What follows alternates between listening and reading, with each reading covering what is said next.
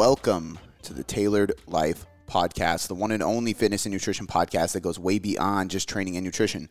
I'm your host, Cody McBroom, and today I am interviewing the leading expert on conditioning in the entire world. And I am not exaggerating with this. We got Joel Jamieson on the podcast today.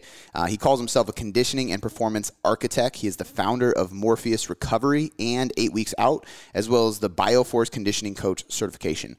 All of those are going to be linked in the show notes so you can check them out, as well as his Instagram because he puts out a ton of content specific to conditioning.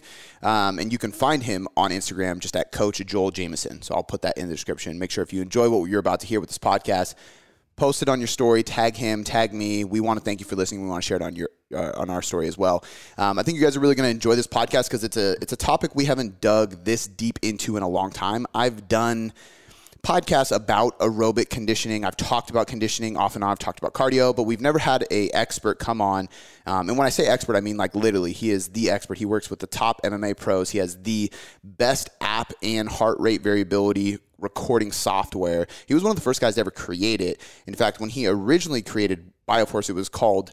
Um, I'm sorry, it was called Bioforce HRV, and now it's called Morpheus. And we talk about why he made that switch in the podcast. But back when it was uh, Bioforce HRV, we actually tested it at the gym I worked at. So we were his beta coaches to actually use these heart rate monitors and the actual app software with our clients and get a readiness score of stress in the morning so we could determine exactly how we should plan their training per day per week based on their stress levels and recovery throughout the week. Uh, so it's a really, really cool tool, and we dive into why that's so important. Um, and I mean, we can boil that down into one simple statement, and it's just that if you cannot recover from what you're doing, you cannot adapt to what you're doing. And if you can't adapt, you're not getting the results because we do things in the gym to get a result period. But if you cannot recover from what you're doing, you are not going to get that result because adaptation just does not take place. And that's what he is literally obsessed with conditioning, recovery, stress management, and tracking these data points. So you're going to listen in, you're going to learn a ton. We're going to say a lot of big words. We're going to dive into kind of like aerobic conditioning 101 or energy systems 101, and also dive into what he's delivering for the coaching industry that is really enhancing client, athlete, and coaching experience. So uh, once again, this is Coach Joel Jamieson. So with without any further ado, let's get into this interview with the one and only conditioning expert in the world, Joel Jamieson. All right, Joel, I'm excited to have you on, man, just because it's been a long time since I've seen you or been able to talk to you. And uh, your conditioning book, MMA, Ultimate MMA Conditioning, was like one of the very first books I ever read to learn about aerobic training versus anaerobic training, just conditioning in general from a scientific method outside of just burning calories with cardio, you know, and I recommend the book all the time. And it's funny because so many people respond to me like, well, I don't train fighters. I'm like, I know, just fucking read the book. Just trust me. Um, so I'm excited to dive into this so we can really teach people why this stuff is so important. But before we do, uh, just to give background for the, for the people listening, why conditioning? Like, what was the thing that like set you down this path and, and kind of on a trajectory of being I mean, essentially the most sought out conditioning coach there is. You're one of the top guys in the world that does this. What was the thing that made you want to go that route out of all routes? Yeah, you know, it's it's funny. If you would have told me when I first got into this this side of the game that I'd be the conditioning guy, I would have told you you're you're crazy because I started out like most strength coaches on the strength side. I worked at the University of Washington with a guy named Bill Gillespie, who's a I think seven or eight hundred pound maybe bench pressure these days. I was into the West Side barbell, you know, strength power side of things, and that was really just you know what I did and what I knew and what I was comfortable with, and what I liked doing. And then kind of fate intervened. 2003, I opened up my gym, End Zone Athletics, and it happened to be next to a place called AMC Pankration, which I didn't know at the time, but it was basically the, the number one MMA gym really in the world with a guy named Matt Hume, who's the best MMA coach you know of all time, in my opinion.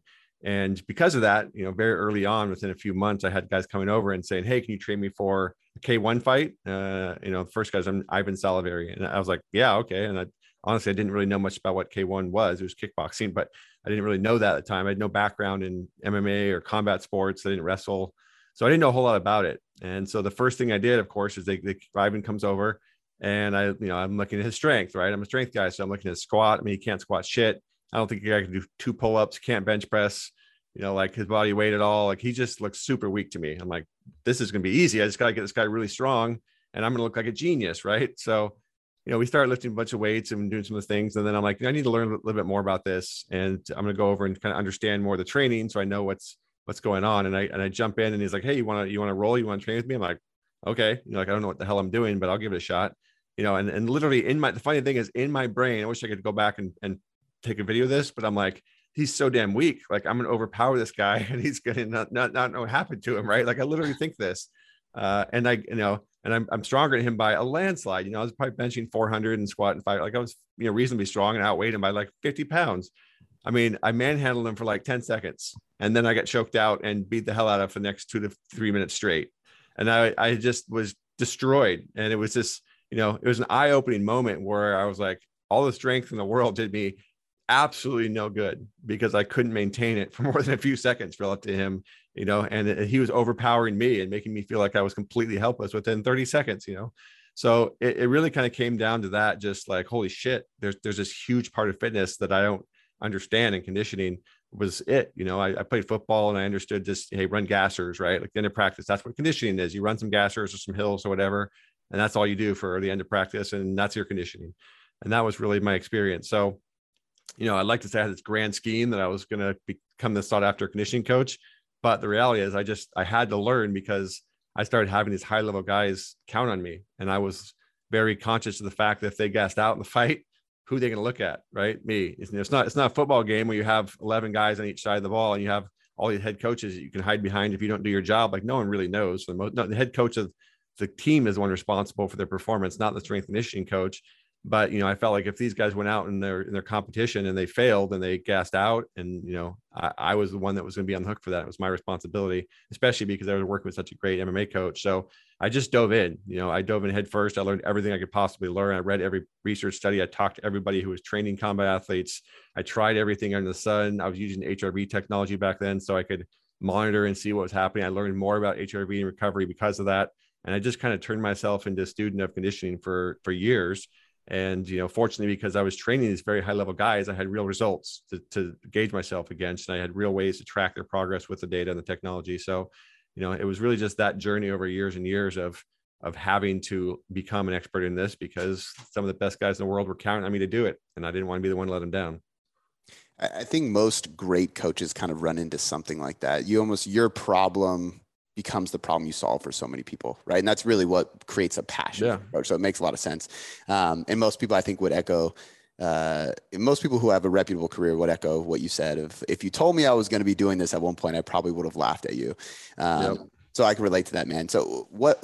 Let's dive into the, I mean, the nuts and bolts of this really for everybody. You know, you obviously have a huge history in MMA fighters, and as fascinating as that is to me, because I've dabbled in MMA, um, and I even have a similar story. It was funny when I was doing BJJ. Uh, I felt like I had, you know, a few months under my belt, which is really nothing in that sport, but I felt good, and uh, the instructor put me against somebody and told the guy he could only use his legs because I was new, and I was like, I'm gonna, I'm finally gonna have my chance, and he choked me out probably three or four times in a few minutes with just yeah, his legs, no hand. It's it's very humbling when you realize how little you actually know or can do relative to what you thought you knew. I mean. Yeah that's just it's just the way it goes. You start stepping up the ladder of, of talent and, and coaching the same thing. Like if you're not well rounded as a coach, sooner or later it's, it's going to get exposed, and you're going to find out that you don't know as much as you thought you did. Mm-hmm. Yeah, hundred um, percent.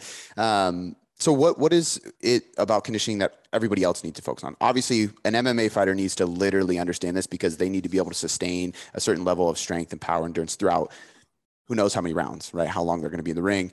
But yep. what about everybody else? what what are the reasons like inside your certific- certification course and like what you're promoting in your book and all your content like what are the reasons gen pop people everyday trainers these people need to understand why conditioning is so important yeah i mean look it, it's an important question but i'd say before we can even dig into that we have to answer first what is conditioning because i think that's one of the funny things about conditioning is there's you know like you know when you see it but there's not like this universal definition of what everyone thinks of as or defines conditioning so you, we know what strength looks like like we know what hypertrophy looks like. We know what speed looks like, and we know how to define those things. But if you ask 10 coaches to define conditioning, you probably get 10 different answers in some sense. So, you know, I've, I've gone over this in the years. The, the, the biggest thing that I will say is the way that I approach conditioning is to understand it as the application of fitness. And what I mean by that is we can measure somebody's VO2 max, we can measure different energy system markers, you know, we can measure lactate threshold, we can measure all these physiological things around internally what people are capable of from a you know metabolic standpoint. But that doesn't necessarily mean they're going to go out and perform at 100% and win the competition. It's not just a competition of who has the highest vo2 max in the tour de france right there's there's a lot more that goes into it than that so the way I always describe it is we can break up two pieces. We can think of what we call fitness. And again, I would measure, I would say fitness is a marker of these different things physiologically. And you'll look at different things based on the sport. But, you know, for combat athletes, we could say resting heart rate. We could look at HRV. We can look at uh, VO2 max and lactate threshold. We can look at all these physiological markers. But conditioning is how well they can apply those to their sport, to their actual sport, to their demands, to what they're trying to accomplish, to their goals. So it's, it's think about like this. I think is I think of as you know you can have all the tools like let's say i want to build a house you know i can go buy a bunch of wood and i can go buy hammers and nails. I can buy all the things i need to build a house but do i know how to build a house you know right? Just having the tools doesn't mean you actually know what to do with them we can use them effectively. So if we look at that sense you know what is conditioning? Well again conditioning is the application of fitness towards a specific goal or a specific thing you're trying to accomplish. And obviously combat athletes are are very specific in their sport and every other athlete is too but the average person who just you know trains for a purpose it's usually because they want to look better they want to feel better they want to live longer all those things. So it's still the same thing. It's it's applying the process of developing better fitness into the application that you want to achieve with that. Now so that said why is it important? Well again because it's it's comes down to what your goal is. You have to be able to apply the skills that you develop in the gym into the real life of what you're trying to do with that. No one's trying to train aside from weightlifters or you know powerlifters just for the sake of lifting weights. They're trying to train because they want that strength or that you know metabolic work to translate into something better health longer life less injuries whatever the case may be. So why is it important? Well because it's really the key of taking the work that you're putting in the gym and translating it into the outcome that you're trying to achieve. That's how i would define conditioning and obviously that means it has importance regardless of what it is you're trying to achieve. It's it's it's that connecting piece. It's almost and and I guess this is what I've always thought about this with more aerobic, but I would say this is kind of the same thing. It's almost like sustainability of whatever you're trying to accomplish, right? Like being able to, because sure. even for a fighter, um, there's elements of it, and I think this is where it really fascinated me, and also got way more complex. Is when they're yep. trying to sustain, which is typically aerobic, right? They're sustaining something that is not aerobic or it's not sustainable for most people, especially normal human beings.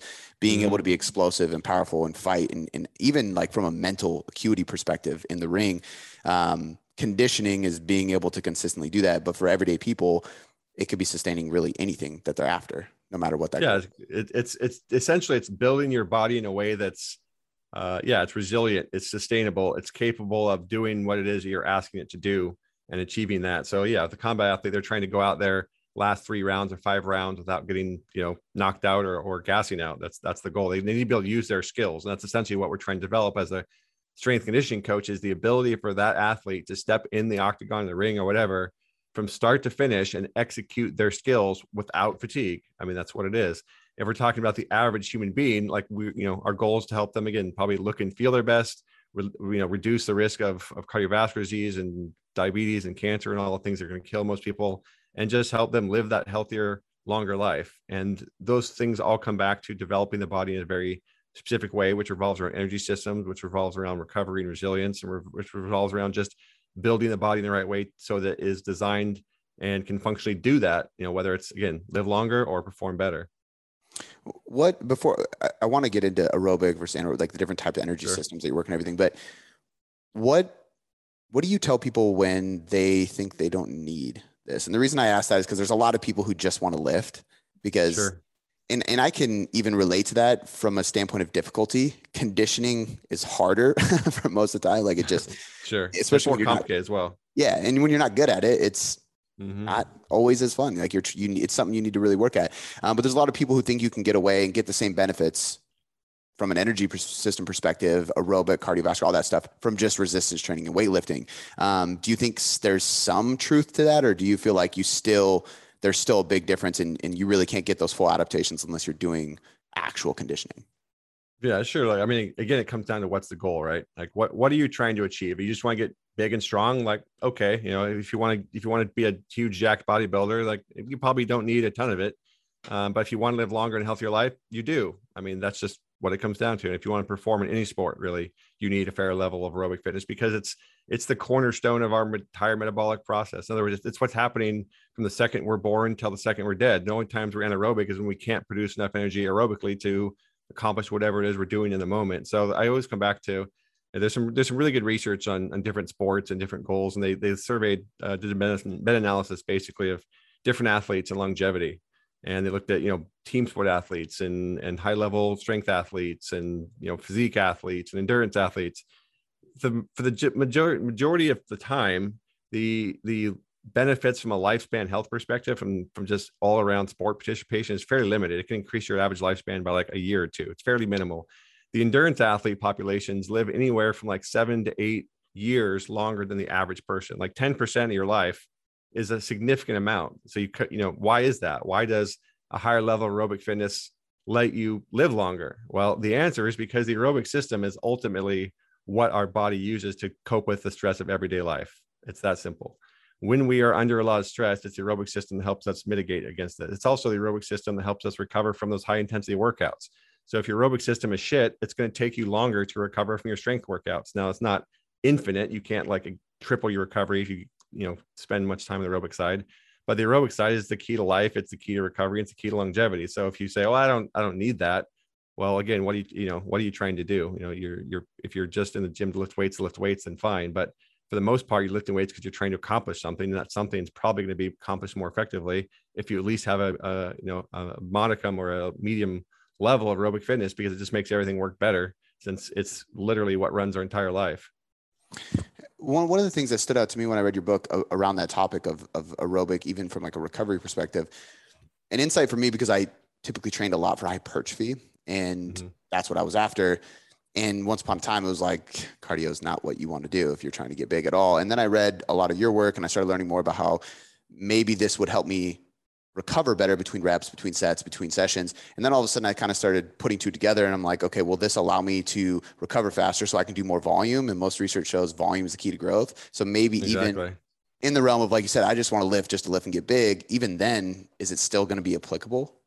Yeah, I mean, absolutely. It's just it's just up to a point, right? There's always a, there's always like it'll improve your recovery up to a point, and beyond that point is that you know there's diminishing returns. It comes down to how much do you want to spend time doing aerobic work, how much you know do you want to develop it to the point where it's going to really facilitate better recovery and then make sure you can maintain that? You don't need to have the endurance you know endurance of a marathon runner to recover faster and become a you know physique athlete. That's pointless. You take way too much training to do that.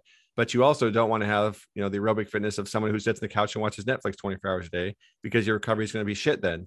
You know you want to develop enough recovery to make sure that you can handle higher train volumes but not more than that. So for the you know for the average person, that's they're they're going to have to put in the work on the aerobic side if they want to develop that. There's no way around it. So it it's you just have to understand one thing: you don't ever recover anaerobically. You always recover aerobically. Your body is again, it's always aerobic, and the processes that drive recovery, repair, adaptation are always purely aerobic. You don't ever recover from an anaerobic standpoint. Like you know all the recovery process that happen from point A to point B are driven by the aerobic system. So if your aerobic system is shit, everything happens slower. If it's better, it happens a bit faster and more efficiently. So yeah, you have to develop at least a reasonable level of aerobic conditioning to recover. Now, can you develop that from a weightlifting standpoint? Not really the same extent. No, there, there's a difference in how the aerobic system's trained uh, by lifting heavy weights at higher blood pressures and higher intensities than by doing other types of work that are not, you know, heavy strength based. And you know, it's it's a really simple a thought you know experiment take an olympic weightlifter and have them go run a marathon. Good luck right? Like they lift weights all day long. If that developed aerobic system they'd be in a reasonably good aerobic shape. But they're not right? There's a reason they're not because strength work develops the cardiovascular system in a very specific way and lower intensity development around the aerobic system develops it in a different way. So i'm not saying weightlifting is bad but weightlifting in and of itself is not going to really develop your aerobic fitness to much of any extent. And if you think so check your resting heart rate. You know the average person's resting heart rate in the morning is a really easy way for someone to gauge a very broad uh, understanding of aerobic fitness. So, you know, again, it's not a perfect science, but a reasonable level of aerobic fitness is probably in the upper 50s resting heart in the morning for most people, maybe low 60s. You know, a good level is more like mid 50s, you know, and, and a pretty high level for your average person be low 50s. And if you wake up in the morning and take your resting heart rate and it's in the upper 60s or 70s, well, you, congratulations, you're basically average. And if you look at most athletes that I've seen, they're just purely going to the gym three days a week lifting weights. That's exactly where they're going to fall. You know, they, they don't really develop that much of aerobic potential from purely just lifting weights day in and day out. I want I really want to like take that and put it into application and, and help because uh, one question I always get is like how many days should I lift? How many days should I do conditioning? And I think this is really helpful. Obviously, it's specific to the person um, mm-hmm. in the sport, but for Gen Pop, but I, I think we probably should answer the question of like aerobic versus anaerobic versus alactic first, um, or the different energy systems that you focus on anyway, um, which is actually another good question that you can get into as well. I read something that it's not even uh, alactic shouldn't be a term or something. I can't remember. It was very recent when I just read this because yeah. of, of the way the presence of lactate or something like that. Yeah, uh, so you get like to really complicate semantics, but it doesn't really matter at the end of the day. I mean, we can, we can just break it down and we have three three basic pathways to create energy. That's all you really need to understand. The the first and the biggest way by far is the aerobic system, right? And aerobic it literally just means with oxygen. So you know our metabolism is designed to take the foods we eat and either store them or immediately use them for energy and it does that with the presence of oxygen. That's the aerobic system. And again the aerobic system is never off. It's it's on from the second you're born until the second you're not here anymore and it's always working to keep us alive. You know then we have two ways to create energy without oxygen right? One of them can do it for a few seconds very high power you know we call it the creatine phosphate or the alactic whatever you want to call it you know it's producing very high levels of force and power for like five to ten seconds at most before it starts to give out. Then we kind of have this intermediate system we could call the lactic or whatever you want to call it but basically it's taking uh, carbohydrates and glucose and sugars and breaking them down into producing energy for like 30 to 40 seconds 20 20 to 40 seconds mostly and then it starts to decline from there. And it produces much more power than the aerobic system but much less power than the other shore system i just talked about. So we have these kind of three graded ways to produce force and power. But there's a huge trade off to producing higher force and powers. And that trade off is how long you can do it for, right? I can't run a 100 meter sprint pace for a mile. Well, why not? Well, because I'm generating very high levels of power and the cost that power is fatigue. That's just what it comes down to. So all of our sports use, you know, some combination of those three energy systems, three energy pathways to one extent or another. If we're looking at shot put or discus or like a high jump, you know, that's a very anaerobic sport and that's a very, you know, specific sport that's just a few seconds. So the majority of that explosive period is coming from that very short alactic or creatine phosphate, whatever you want to call it. You know, if we're looking at something like a 400 meter or 200 meter, where you're talking, you know, 20 to 40 seconds of just maximum speed, now we're getting into a lot more of the lactic system. Pretty much everything once you go on a minute is predominantly aerobic. That's just how the body is designed. You can't really go on for more than you know 50 to 60 seconds with uh, with majority energy coming from the anaerobic side. You just gas out. There's, there's there's too much cost of fatigue to do that. So if we look at any sport or any performance that's longer than say 60 seconds the aerobic system is playing the biggest majority of that because if it wasn't you'd be on the on the ground. You wouldn't sustain it. So we just have to kind of look at that. The body's going to always produce as much energy as it can aerobically and whatever it can't produce it'll make up anaerobically.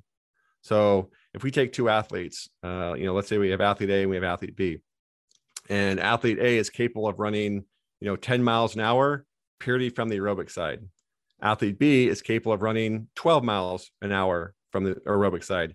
If I have them both run 12 miles an hour, who's going to sustain it longer, right? Obviously, athlete B is going to sustain it longer because they're running it purely aerobically. Athlete A has to tap into the anaerobic side to make up that two mile per hour difference, and they're going to fatigue because the more energy you have to develop from the anaerobic side, the faster you will fatigue. That's just what it comes down to. So that concept's called the anaerobic speed reserve or anaerobic power reserve, whatever you want to call it. Basically, just says you know your body will always produce as much as it can aerobically. When it can't make up the difference, then it starts to off the anaerobic side. And again, the more that it has to do that, the faster it slows down because the anaerobic side is a lot of stress in the body. Uh, and it produces a lot of metabolic byproducts and other things that lead us to slow down. So that's just you know the big picture how it works. There's there's always a trade off between endurance and speed power. Those things always, uh, you know, they conflict on some level. Again, I can't build a 800 horsepower car and expect it to be fuel efficient. That's right. It's it's just a conflicting thing. So it's the same thing in the body. I can't produce massive levels in force and power anaerobically and expect to sustain that for rep after rep after rep after rep. Like a max is only one rep, and and that's just how the body's designed. There's there's it can it can go both ends of the spectrum, but again, as you trade off strength and power for endurance, you know, you're losing strength and power. That's how it works. Do you, I kind of want to selfishly ask this question just because I want to hear your yeah. thoughts on it, but with concurrent training, like, have you mm-hmm. always been uh, a believer in that being, because even what you're saying right now, it, it sounds like everything kind of transfers over, right? It's like, well, you're going to be a better athlete if we work on a little bit of of all, at least the two, if not all three of those energy systems and pathways. Um, have you always been a proponent of concurrent training? Because for a long time, it was a very um, it just seemed like it was not the right answer, right? They just talked about how you, specificity is a scientific strength principle. You got to do specifically what you want, and that's what you should majority of your training should be. Which I still think there has application to that. And then CrossFit came out, and that was when my mind really started kind of being more open to different ideas because they were just these freakish athletes who were jacked and really strong, and also could run a really far distance, and they could Olympic lift. I was, you know, or do assault bike intervals for a minute straight at a crazy heart rate. Um, so the threshold for this stuff was just nuts, but um, and although I don't do CrossFit or work with a lot of CrossFitters, it just fascinated me. And I started really kind of buying into like, okay, maybe we can, uh, not, it's not going to make you a jack of all trades, master of none, right? You actually can be a pretty, pretty strong and sustainable concurrent athlete. Have you always thought that? And now you're just seeing it like happen more and more with the athletes and the sports and the science that's coming out? Uh, I mean, I don't know that I would say that honestly. Again, I think I think we have to figure out what someone's limiting factors are. So if someone is very strong anaerobically, they're probably not as strong aerobically. So we need to figure out is is the aerobic side the limiting factor that's keeping them from performing longer, or vice versa? Is someone so far shifted the aerobic side that they can go forever, but they just don't have enough strength and power to compete. In which case, we want to develop more of the anaerobic side. So I would say that actually it really just comes down to the individual. And when we're talking about energy systems, it does come down to what does this person need to do to eliminate their limiting factors and be able to perform at a higher level. So you really can't develop both sides to, to you know to the maximum. Like so you you can't have somebody who's purely anaerobic also have great endurance. So at some point you do actually have to make that decision on what is going to make this person better. And at some point you have to decide very clearly, you know, maybe we're going to spend less time building their strength and power because they're already really good at that, but their endurance is where they're lacking. And we're going to really focus heavily on that, even if it costs them a little bit of strength and power. So, you know, CrossFit and those sorts of sports, I would say they showed us, um, you know, that you can develop a range of skill sets and you can develop a balance across the three energy systems fairly effectively.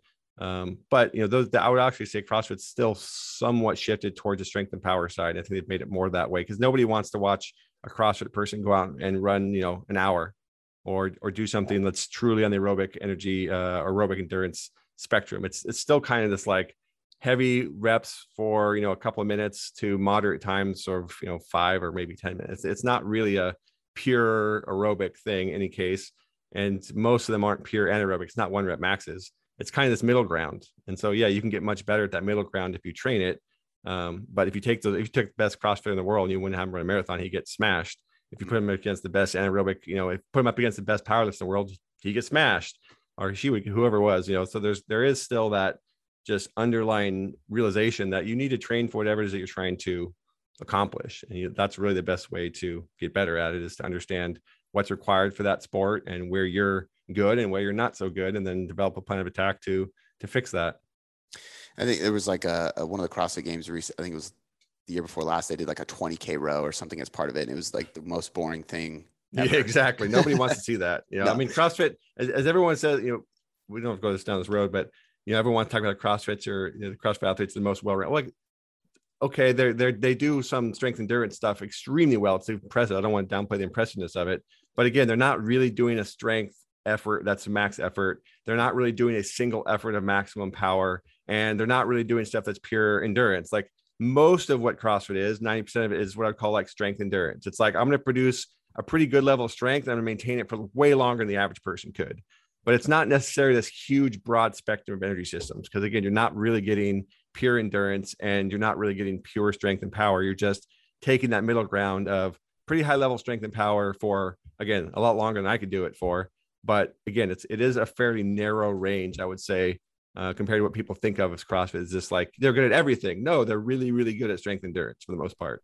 Okay. Yeah that makes a lot of sense. And it, it even like is it's just more proof to you know when CrossFit WODs were just available online, and people were like, "Oh, well, I'm doing this the same workouts as Rich Froning," and it's like, no, well, you're probably not because he has somebody who's probably specifically looking at his weak oh, point. Oh yeah, just focusing on. Yeah, I mean, anything. I've I've looked at lots of train plans at this point of really high level CrossFitters. Uh, you know, it's not my specialty per se, but I've definitely had quite a bit of contact. None of them train with kind of the CrossFit philosophy. I mean, they're all using very good highly thought out program and periodization models and a lot of the best coaches, you know, from James Fitzgerald's to, you know, these sorts that have been in the game forever. Like they're not just doing WODs for God's sakes. Like they're actually periodized, you know, the programming and they're focusing on specific areas the athlete needs to improve and they're measuring, they're testing, they're monitoring. I mean, they're taking a much more scientific approach than just like throw shit at the wall every day and train yourself hard. That's I think that that model failed pretty early on, and the, the athletes figured out like, hey, we need to be more scientific about how we approach CrossFit. So it's it's kind of ironic that you know the kind of the CrossFit philosophy of training is not really what the best CrossFit athletes are, are doing, or not even by a long shot, really. Yeah. Hey guys, I want to take a quick second to shout out the sponsor of this podcast, which is myself. It's my own app, the Tailored Trainer, which is the simple solution to actually looking like you lift.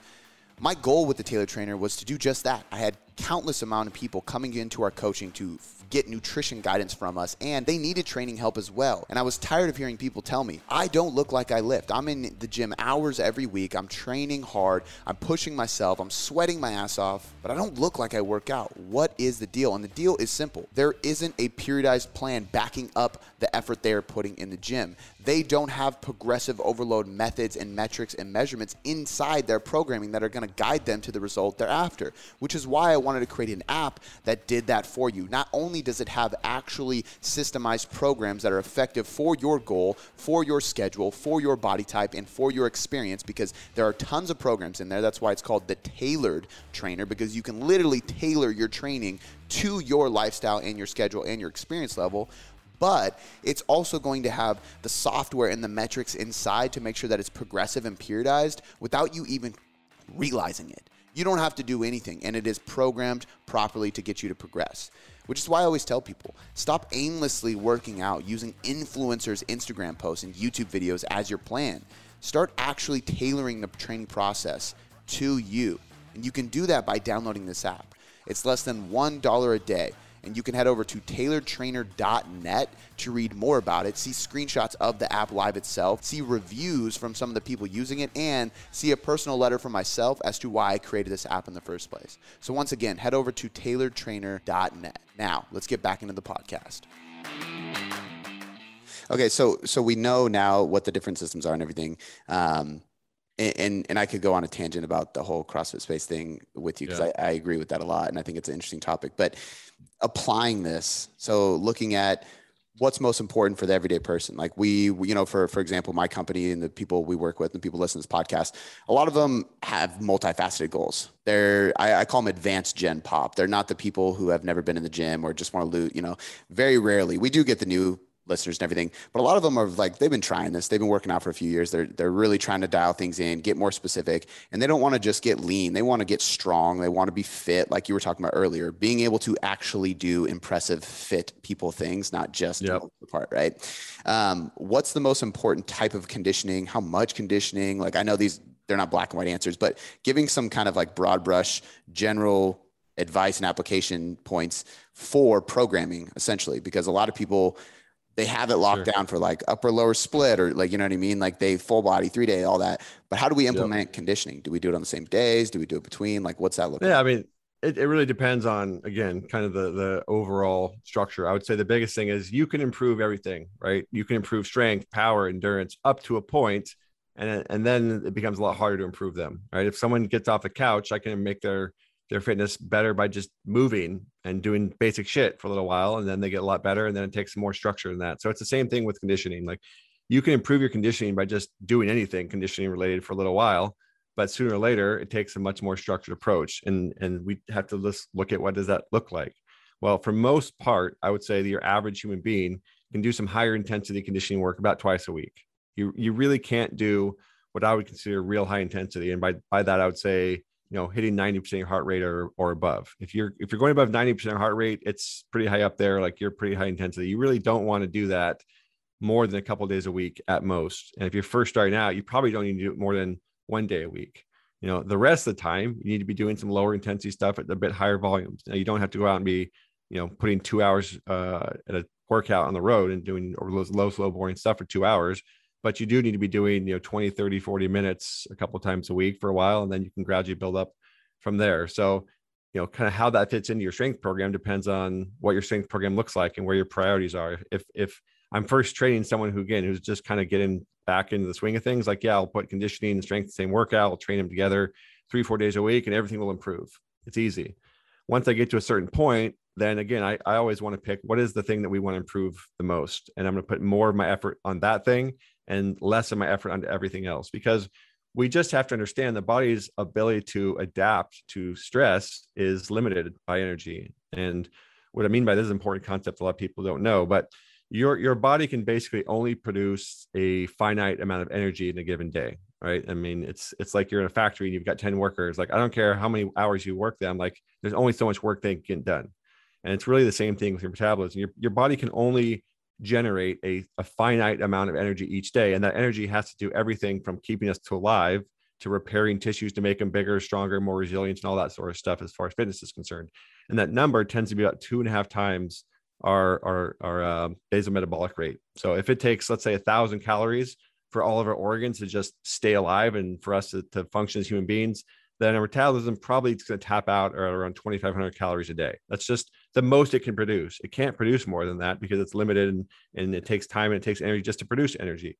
So the point being, we, we don't have this like unending reserve of energy to tap into to repair everything and to remodel everything all the time we want to place our body under a very type of specific type of stress to accomplish whatever we're trying to accomplish and then we need to give it time to recover and if we're trying to stress every system all the time the exact same it gets spread out too far and those systems don't actually improve so again you can do it for a point because it doesn't doesn't take much stress to cause the average beginner to improve. But when I get to the point where someone's like, you know, they're reasonably fit, you know, they they can lift a reasonable amount of weights, train three, four days a week, and you know we want to improve something then i'm going to make my choice about what that something is. I'm going to focus on that for you know four six eight weeks whatever it takes to get an improvement there.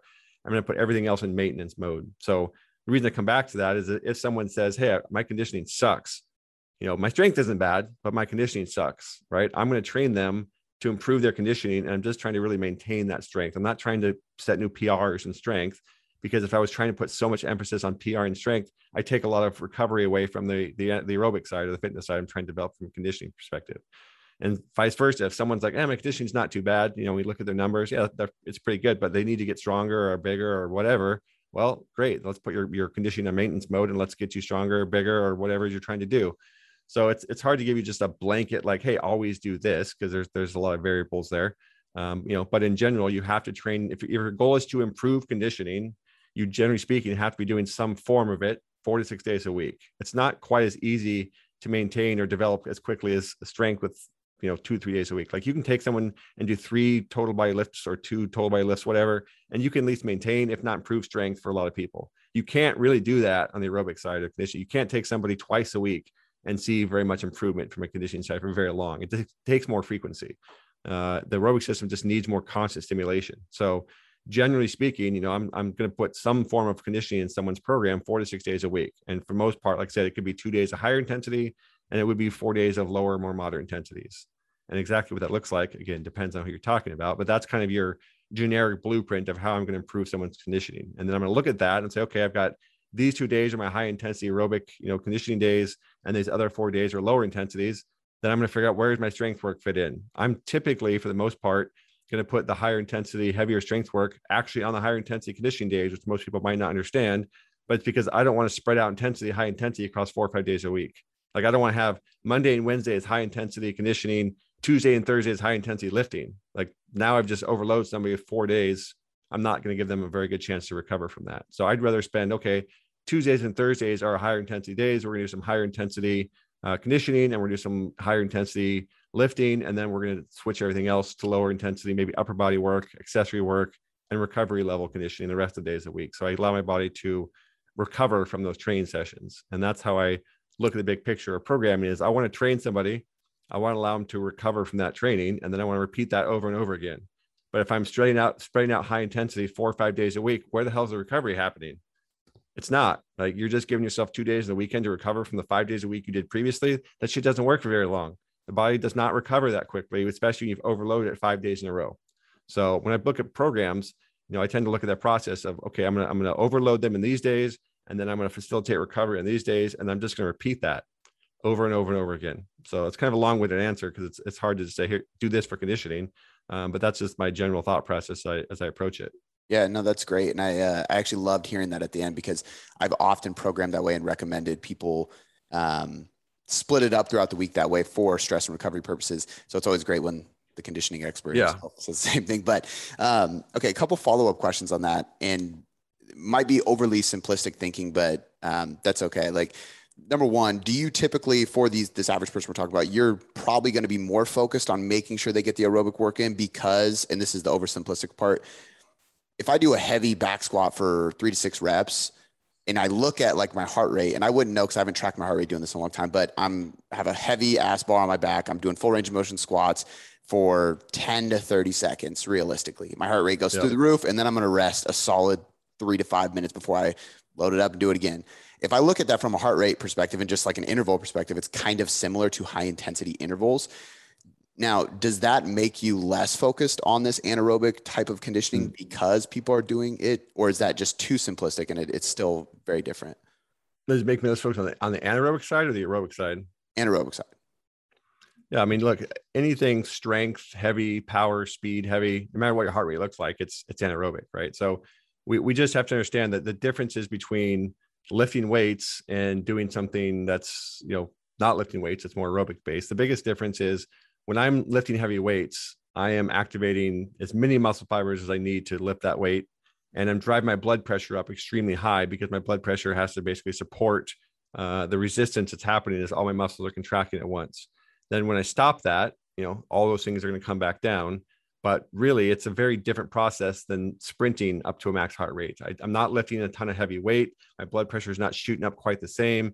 And then when I'm when I'm slowing down, it's my heart rate's coming down because I'm slowing down, not because I took the weight off my back. So they're they're fairly different things to lift weights versus to do even you know aerobic or anaerobic non-weightlifting conditioning. So I generally speaking, I, I don't say like, oh well, this is I've lifted weights and now I don't have to do anything from an anaerobic. They're they're different, I guess, to the bottom line. So I, I tend to look at lifting weights as how we get bigger and stronger and develop more explosive power. And you know, the conditioning side we're going to develop from conditioning, actual exercises, not just weightlifting. Got it. And with aerobic work, this is my follow, my second question. You mentioned a higher frequency to make sure we're actually seeing mm-hmm. significant mm-hmm. enough adaptations, right, compared to anaerobic. Um, what about maintenance? You know, is that because? And the reason I ask that is because somebody might be listening. They're like, okay, well, I don't care about being a an aerobic like competitive athlete, but I do want to improve that world. Do I have to do four to six days forever? If I love lifting more, is it something like you go through a phase to improve that, and then maintenance of that is is dropped down from a frequency? I mean, I, I mean, unfortunately, maintenance is still probably four days a week. Like that's again, it's it's what level you're maintaining. Like obviously, it takes more work to maintain a higher level of fitness than it does to maintain a lower level of fitness. For your for your average person, you know, I would say three to four days a week is probably about a minimum. But that's also, I would just argue, probably about what you want to optimize recovery anyway. So a lot of times I have people do recovery work and it's it is aerobic. So I do recovery workouts. You know, we go in the gym, we do some good breathing warm-ups, we go through some mobility, we do 15, 20 minutes of aerobic work, can do some heavy CNS work for a few reps, and then you know, stretch and cool down and call it a day. You're getting in aerobic work, quote unquote, but it's under the context of driving recovery as much as anything else. So you, you want to be doing this kind of work anyway, because again, you want to drive recovery, you want to improve the ability of the body to handle stress. So, you know, again, if someone just says, I want to lift weights four days a week, okay, that's fine. You can do that. But again, you're probably slowing down your recovery a bit because your aerobic system's not getting any stimulus the way that it, could or should be. You're probably not getting any real health benefits aside from just the strength side of things. You could be gaining with a little bit of extra aerobic work. And you're just not going to be very well rounded. You're more likely to get injured if you're just extremely narrowly focused and I lift weights every day and do nothing else. So, you know, I just if you're average person, you know, I, I would very rarely say, hey, here's my here's this average person who really wants to look great and feel good, likes lifting weights. Very rarely would I say, awesome, go lift weights four days a week and do nothing else. Like that's just not a very well-rounded program for being a human being these days. That's going to live, you know, live longer and be healthier and maintain uh, training without being injured and everything else. Like I'm still going to include aerobic work just because it's beneficial for them, regardless of anything else. Got it. Is there is there and this is my last question before we get into like heart rate stuff because I it's funny because and I kind of knew this going into this, but as we're talking, I just realized how many ways you can go. There's just such an in-depth topic that I don't think people understand how in-depth it is. You know, and it's not my specialty and it's something I understand more than most people because I'm a trainer, but it's still such a complex topic. Um, program, even programming lifting is maybe this is biased, but it's way easier in my opinion. It is. It uh, is. I mean, look, here's, I'm going to put it this way. Actually, I would say this programming only one thing is always way easier, right? If I said, I'm only going to develop your conditioning, I'm never going to lift weights. Yeah, that'd be fairly easy. It's, it's always the question of putting all the pieces together that makes things more challenging because it's always about, well, how do I prioritize this? Well, how do I maintain this? Well, what's the order of this? What day should I do this versus that? Programming just becomes more complex when you're trying to develop more things. It's like MMA. Like it's much easier to become a very good boxer if you're just a boxer than if you're having to learn kickboxing, boxing, grappling, wrestling, all these other parts of MMA. That's why it's more difficult to become, you know, MMA fighter in some senses than boxer because you're having to learn so many different skills. That's the same thing with programming. Programming is just more complicated. You throw more shit at the wall and have to figure out how to put it all together in a way that works. So, is there a threshold with this? Basically, what I'm getting at when we're we're looking for maximum adaptations or just maximum health benefits or anything like that, is it kind of like hey, yeah, like some is great, but realistically, you need to be doing at least 40 minutes per session at a blank heart rate to actually see some of these things, or is it is it more broad than that? Um, I mean, it's such a spectrum of benefits, right? So, uh, getting up and walking, you know, provides some benefits: circulation, it's blood flow, it's moving. It's going to do something for you more than sitting. Uh, you know, going for 15 or 20 minutes at 120, 103 beats is going to provide you some level of benefit because again, it's it's more blood flow, it's more aerobic function. Um, but yeah, at, at, some point you, you need to be spending, I would, I would say probably from a aerobic, you know, fitness standpoint, you know, 20, 30 minutes is probably a good bottom end of that, you know, and obviously sky's the limit for endurance athlete, but your average person, you know, 30 to 40 minutes is probably a good range of, you know, what's going to be a good amount to accomplish something in the lower intensities. Now, as we go higher intensity, we need less of it, right? 20 minutes of high intensity intervals training can be more than enough, you know, but again, we can't do that every single day because if we sit there and smash ourselves to high intensity every single day, we'll pay the price for that as well. So there's just there's just kind of always this again, there's this balance between hey, if I go lower intensity, I have to do more of it. If I go higher intensity, I can do less of it. But it doesn't mean just well do higher intensity every single day. You you still need both. So you know, I would say on your lower intensity days, you know, shoot for 30 to 40 minutes where, where you can. On your high intensity days, you know, it could be 15, 20 minutes. It doesn't have to be a huge amount of that. That's why we use higher intensities. You need less of it. It's effective in those doses. So just from a broad standpoint, you know, there's a range, but again, I'd say those are kind of your your baselines. Okay, so where does this all fit into your? Uh, I, I want to bring you know what you're doing with your app and with your certifications and all that stuff into this because I think this is like where when we start talking about implementing programming heart rate variability where your heart rate should yep. be at you know this is where it starts to get really complex and i think people listening up into this point it gets it and, and i understand why it gets to a point where you kind of go okay like still. I understand a lot of it. What the yep. fuck do I do? Yeah, you know what I mean? Sure, and sure. I think part of it for people listening is I don't think you're going to listen to one podcast and really understand what to do. Uh, so, and obviously most people know that because they listen to so many podcasts for, of ours. But um, the one thing I can recommend is obviously Joel's books. I've read it more than once, and it does give you a lot of application. But I know you have a lot of stuff that actually helps people put this into play. So I'd love for you to yep. just pitch away, man, and actually explain what the point of those things are, how they work, how the heart rate monitoring system works, the HRV, how it tracks sure. biofeedback, and all these kind of things, so people can uh, have some takeaways and then go check it out. Yeah, yeah. Let me try to simplify all that down as much as I can. So, like, like I said, the, the first thing we have is is resources for coaches. Uh, you know, I have a certification course it's like 80 to 100 videos. It really just goes incredibly in depth in the conditioning side. So I would say, first and foremost, if you're a coach and you feel like conditioning is something you need to learn more about, you're not quite sure where to start, and you don't want to spend hours and years digging in textbooks and trying it out like I did, you want to just get to the system of everything I put together.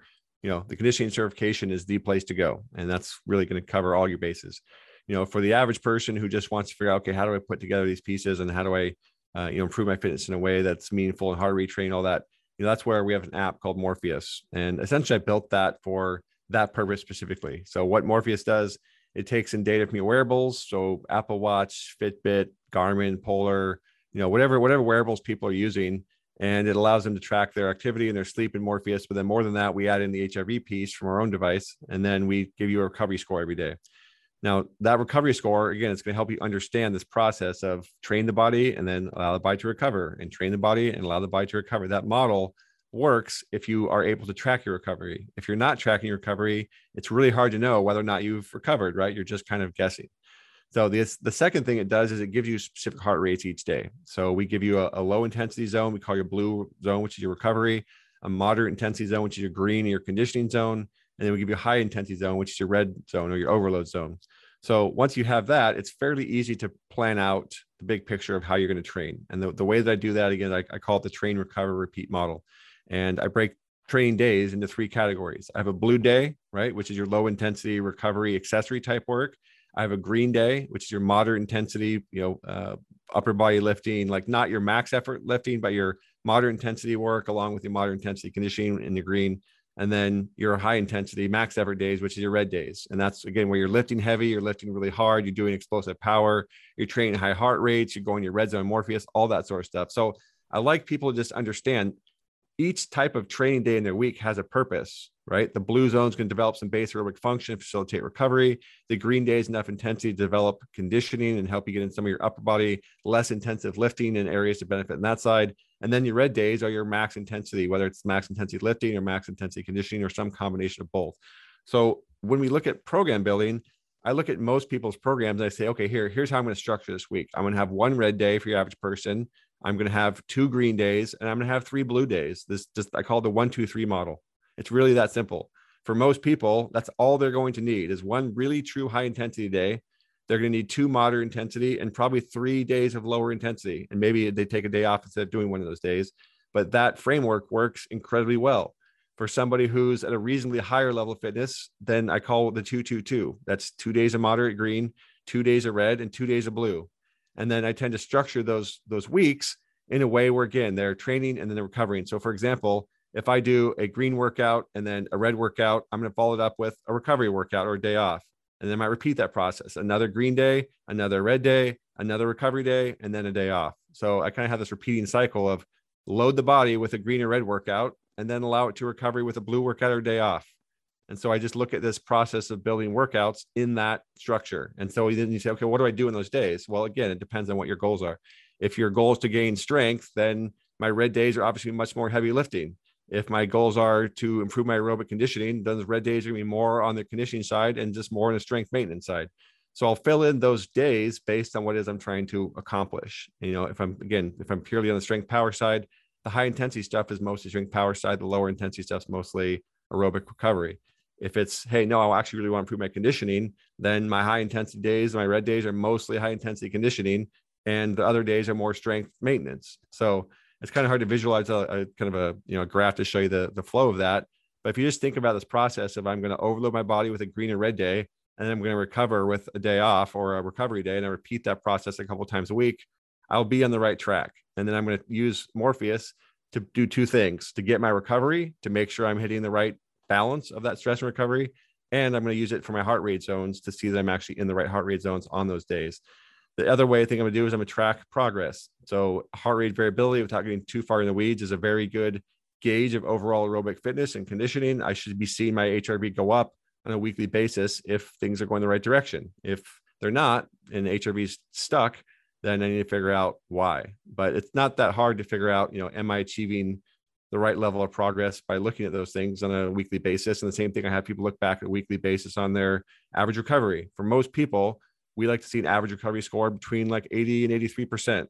If your average recovery is around the 70s, you're you're doing too much. You know, you're not recovering fast enough or well enough, and you need to cut back the stress in your life. If your average recovery score is in that 80 low 80% range, chances are you're going to keep improving because you're allowing your body to recover well enough to see the get benefits of the work you're putting in. So kind of that big picture is look, we just we want to program our days around how hard we're going to push ourselves around this blue, green, red system. And then we want to structure that, you know, depending on our goals.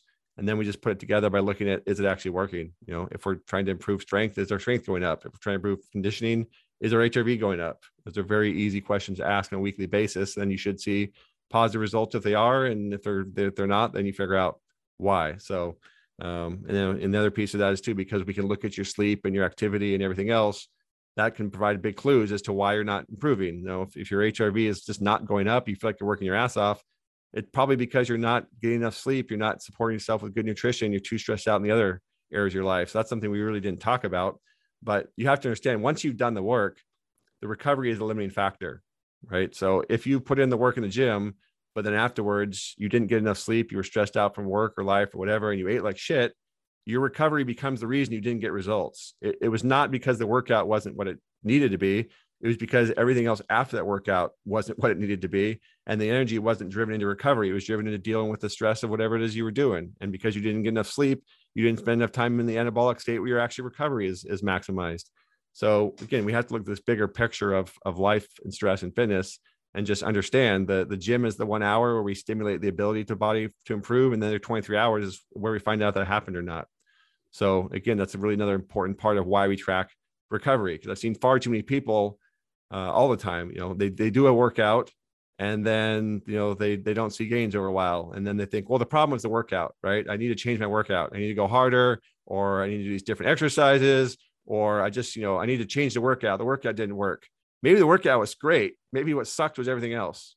And, and that's unfortunately what happens a lot of time because in people's brains, it's this very linear thing like train hard, get result, train hard, get result. Okay, wait, result didn't happen. Okay, train harder, get result, train harder, get result that shit doesn't work. Like, you know, I don't know about you, but a lot of times I see people willing to put in the work. Like, if you give somebody a workout and they buy into you, they're going to do the work. It, it, the work is, is often not the problem. It's everything else after the work period that causes them to fail uh, or to not see the results they could have seen.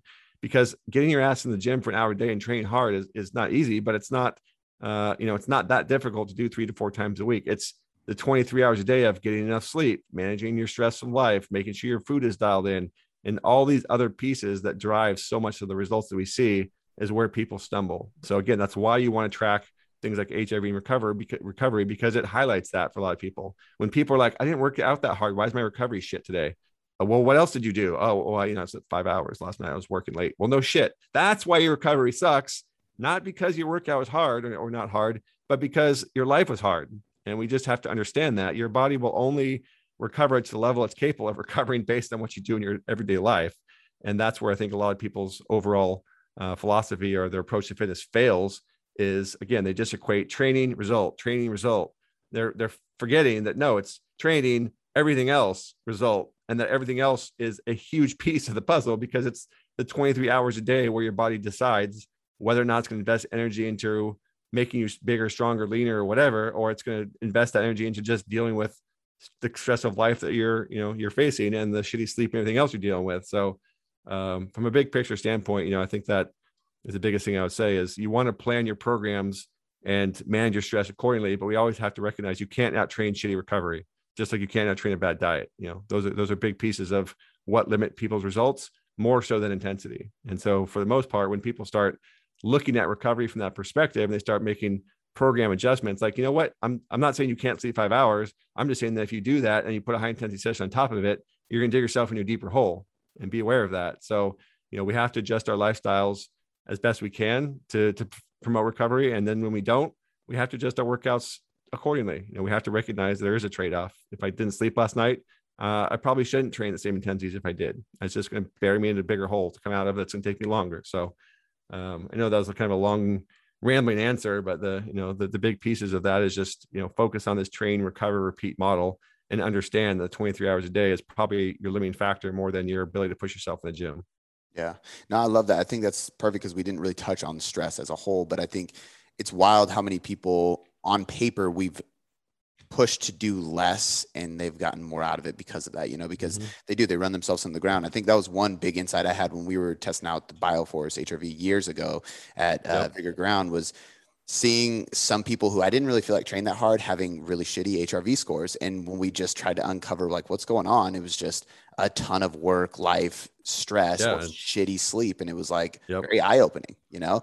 Um, it is and that's the one of the biggest powers of it is that uh, awareness of what they're actually doing. And, and I'm assuming is it still you wear a heart rate monitor at night and then it connects to like it ordering whatever you wear and then it kind of accumulates all this data. Yeah, so we we pull in activity and sleep from from Oura Fitbit, you know, Garmin Polar, Polar, anything like that. And then we have our own device. You measure HRV for a couple minutes a day, and then we have a chest strap that you use during the workout. So it's kind of a combination of things that we can meet people where they're at. So like I said, if they're just using Apple Watch, great. If they're using uh, Fitbit and Polar and Oura and some combination, like we'll pull all that data in. But for the most part, we're trying to just make sense of that information by giving them a recovery score and then giving them heart rate zones and allowing them to track that progress over time. And then I'm developing um, some actual conditioning programs that people can use, uh, you know, that, that, take all the stuff we just talked about and lay it out into an actual program format using Morpheus or their other wearables to make sure that they are dialing things in correctly. So uh, that'll be out the first of uh, 2022. It's called Metamorphosis. It'll just help people again put these pieces together we just talked about, improve their conditioning, maintain strength, and everything else uh, based on all the stuff we've we've covered. That's awesome. That was actually one of the things I was going to ask is if you plan on making yep. it so there's actually like programming to help them. Because yep. some people will be like, well, do I just lower my RPE or how does this look? You know, so that's really cool. Um, and for coaches listening, this is uh, obviously Joel, somebody you're going to want to follow for this um, because as he keeps releasing more stuff, there's a lot of applicable products and services and stuff that he is doing for coaches and that he's developing that we were talking about before we jumped on um, that make it really helpful because there's a lot of people that hear me talk about this uh, all the time but measuring clients biofeedback different types of biofeedback depending on the individual but if you're not managing these these feedback points with your your people that you're working with you're not going to be able to manage stress and therefore recovery and therefore the results and adaptations like Joel's talking about. Um, and, and what this does is essentially give you a no bullshit answer to it, right? So instead of like crossing your fingers and hoping clients are being honest with you about how they feel, this is literally going to tell you. So I think it's going to be really, really helpful um, for all the coaches listening as well. And, and, the last thing I want to answer, ask you, uh, just because I've just been curious, why Morpheus? What was the the reasoning behind the name? Because I know it used to be Bioforce yeah. and then I remember. Yeah, I mean, I, I, never knew. I, you know, I, I wish I had like some like huge backstory that told that, but I was literally just kind of thinking about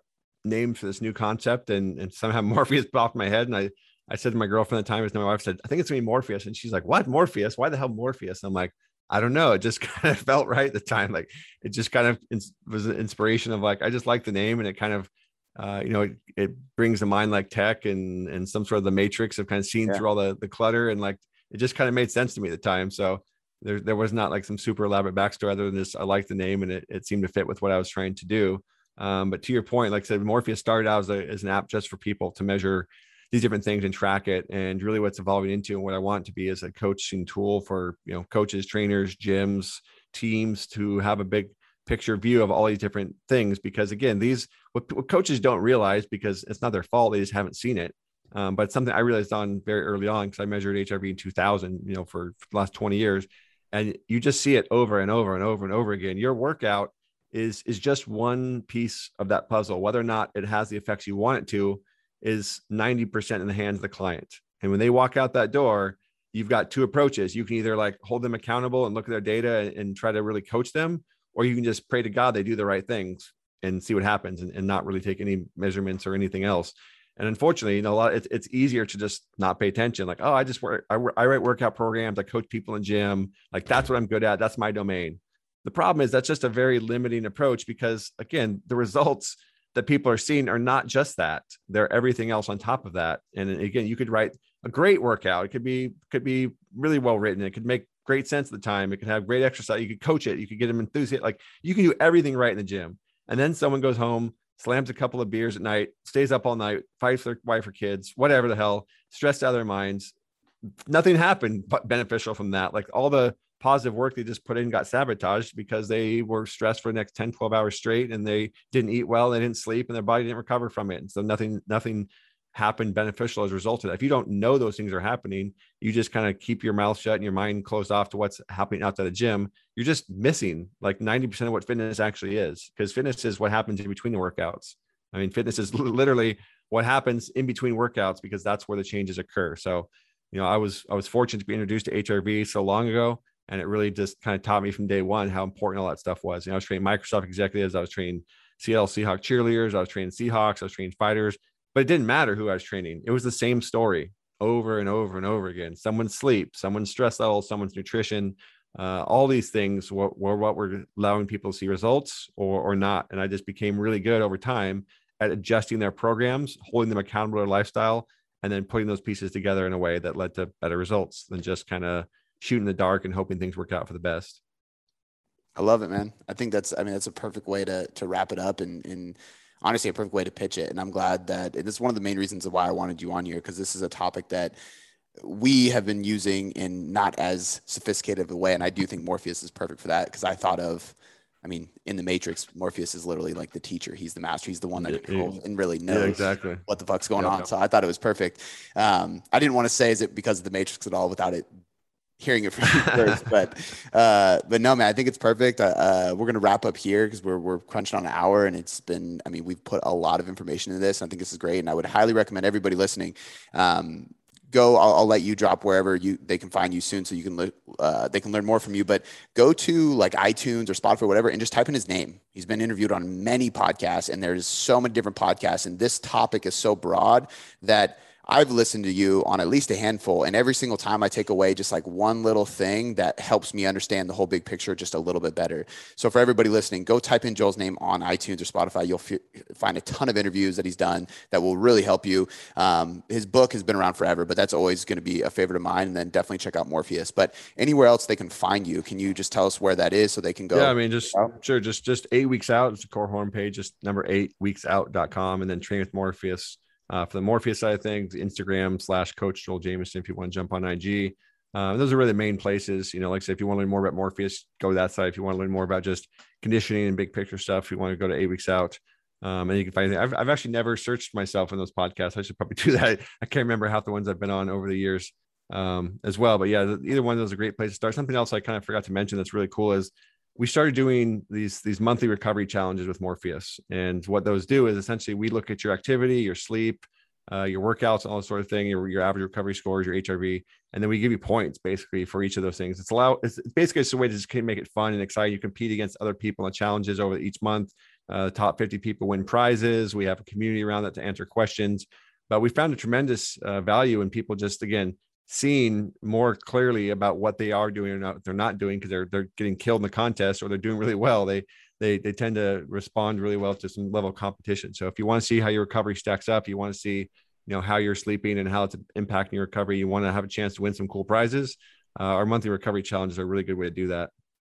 Gamifying anything is always a good idea. It just exactly. We had 850 people in our first one, so we definitely got cool. a good a good good response to it. People love it. Yeah, that's awesome. Yeah, guys, go check all that out. I'll put all the links to that in the description. Um, and yeah, like anytime I hear somebody really respectful or, or respectable or that I want to learn from on a podcast, I always end up just searching their name and then I just see where else they've been and really start diving into it, especially as I get prepared for podcasts like this. But sure. um, thank you so much for to spend the time, man. It's been great. I appreciate you coming on and sharing as much as you could within an hour because I know that's hard to do in this topic. But um, thank you for your time. I'm going to put all those links in the description so everybody can check that out. Um, and yeah, hopefully we'll maybe bring you back on or do it live so we can dive even deeper because I know there's probably a lot more we can uncover. Yeah, absolutely. It's great to be on, and I'm happy to come on anytime.